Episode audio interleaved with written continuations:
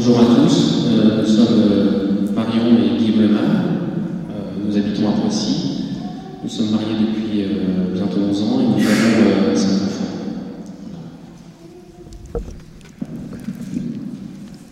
Alors nous avons un parcours relativement classique avec nos quatre, quatre aînés, quatre grossesses qui se passent relativement bien, des naissances relativement bien aussi. Et puis voilà l'arrivée de, ce petit bout de chou, 25e, avec une première échographie tranquille, un accueil du médecin pour ce cinquième enfant en disant félicitations, bienvenue au club, moi aussi j'ai cinq enfants. Donc une grande joie pour nous de nous dire euh, on est entendu un petit peu dans ce qu'on est. Et voilà la deuxième échographie. Euh, je suis suivie par une échographe qui a globalement les mêmes convictions que moi. Et pourtant, elle a, elle a sans doute eu affaire à Elle est très tendue. L'échographie une heure, c'est une échographie morphologique. Elle reste 10 minutes, un quart d'heure sur les doigts de l'enfant parce qu'elle n'en voit que trois. Elle n'en voit que trois, puis finalement un quatrième, et ouf, on sent qu'elle se détend un cinquième. Bon. Moi, heureuse, détendue, pas de problème. Fini l'échographie, s'assoit à son bureau et elle dit Le problème, c'est l'hyperécogénicité intestinale. Bon, qu'est-ce que c'est? Euh, C'est les intestins qui sont pleins, c'est une anomalie euh, que l'on décèle, mais qui n'amène aucun diagnostic précis. C'est une grosse difficulté pour les médecins. Donc, euh, je lui demande plus précisément ce que ça peut être. Elle me dit ben, tout ou rien. La mucoviscidose, la trisomie ou rien, on ne sait pas très bien. Bon. La disproportion entre euh, ce qu'elle avait décelé sur la main et son attitude par rapport à ça me, me sidère. Je sors de là. Je fais comme je pense beaucoup d'entre vous. Je précipite sur Internet et sur Google. Je tape hyperhypogénicité intestinale. Et là, commence à prendre la mesure de ce qui pourrait nous arriver. Donc on commence le cycle infernal de, des échographies. Donc je lui demande ce qu'il demandé ce qu'il fallait qu'on fasse. Donc il y avait une contre-expertise nécessaire dans un autre, euh, chez un autre cabinet d'échographe, plus rendez-vous chez le médecin, et on commence le cycle infernal des échographies à l'hôpital.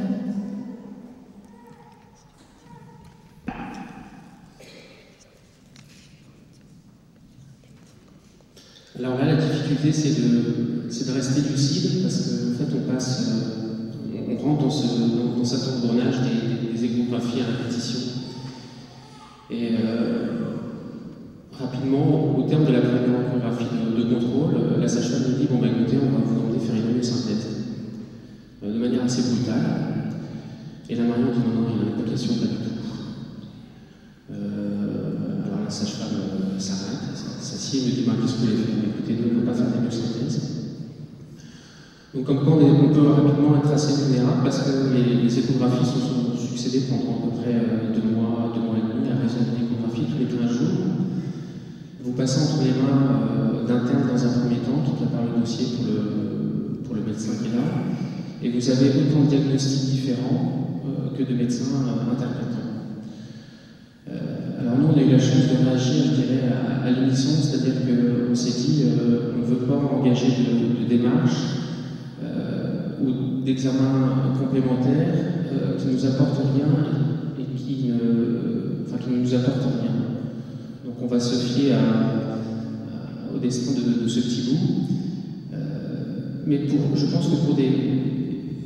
C'est là où il y a une grande vulnérabilité, c'est-à-dire que tous les 15 jours, vous arrivez, il suffit que vous soyez fatigué, vous ayez des doutes sur, euh, sur la démarche que vous menez, et puis on vous remet systématiquement le même menu entre les mains, on vous dit, bon voilà, qu'est-ce qu'on fait Et puis là, vous dites, euh, ben, heureusement qu'on est deux.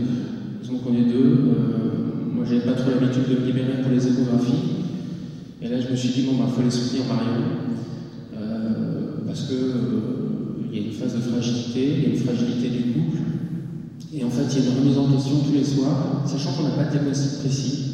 Donc on se dit, euh, un trisomie, bon, on a deux dans notre famille, Marion a deux petits neveux, euh, un handicapé, j'en ai, un dans ma famille, on, sait ce que c'est, mais on se dit, euh, dans le flou, on est dans le doute. Et en fait, ce flou est entretenu par ce rythme d'échographie successif.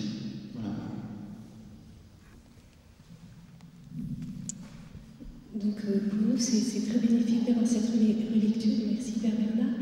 On a pu effectivement voir la puissance de la prière qui nous a entourés parce que pour nous, ça a été une réelle sérénité. On était très paisibles dans nos choix. C'est une chance et on se dit aussi pour tous ceux qui travaillent dans les centres de préparation à mariage qu'il faut que les jeunes soient préparés à ce type de questionnement. Est-ce que oui ou non on fait des examens et des analyses complémentaires? Est-ce que oui ou non on fait des prises de sang? Est-ce que oui ou non on fait des amniosynthèses euh, Quel risque pour le bébé? Si oui, ça peut améliorer la prise en charge à la naissance, alors, ou une opération in utero, pourquoi pas, mais s'il y a un risque inutile pour le bébé, vraiment. Euh, et on s'est rendu compte aussi toute cette pression qu'on a eue pendant deux mois et demi, parce qu'à la troisième échographie, euh, les, nouvelles étaient bien meilleures, combien elle a conditionné l'accueil que l'on a fait de notre, qu'on a eu de Thibaut, hein, Thibaut qui est en parfaite santé, en fin de compte.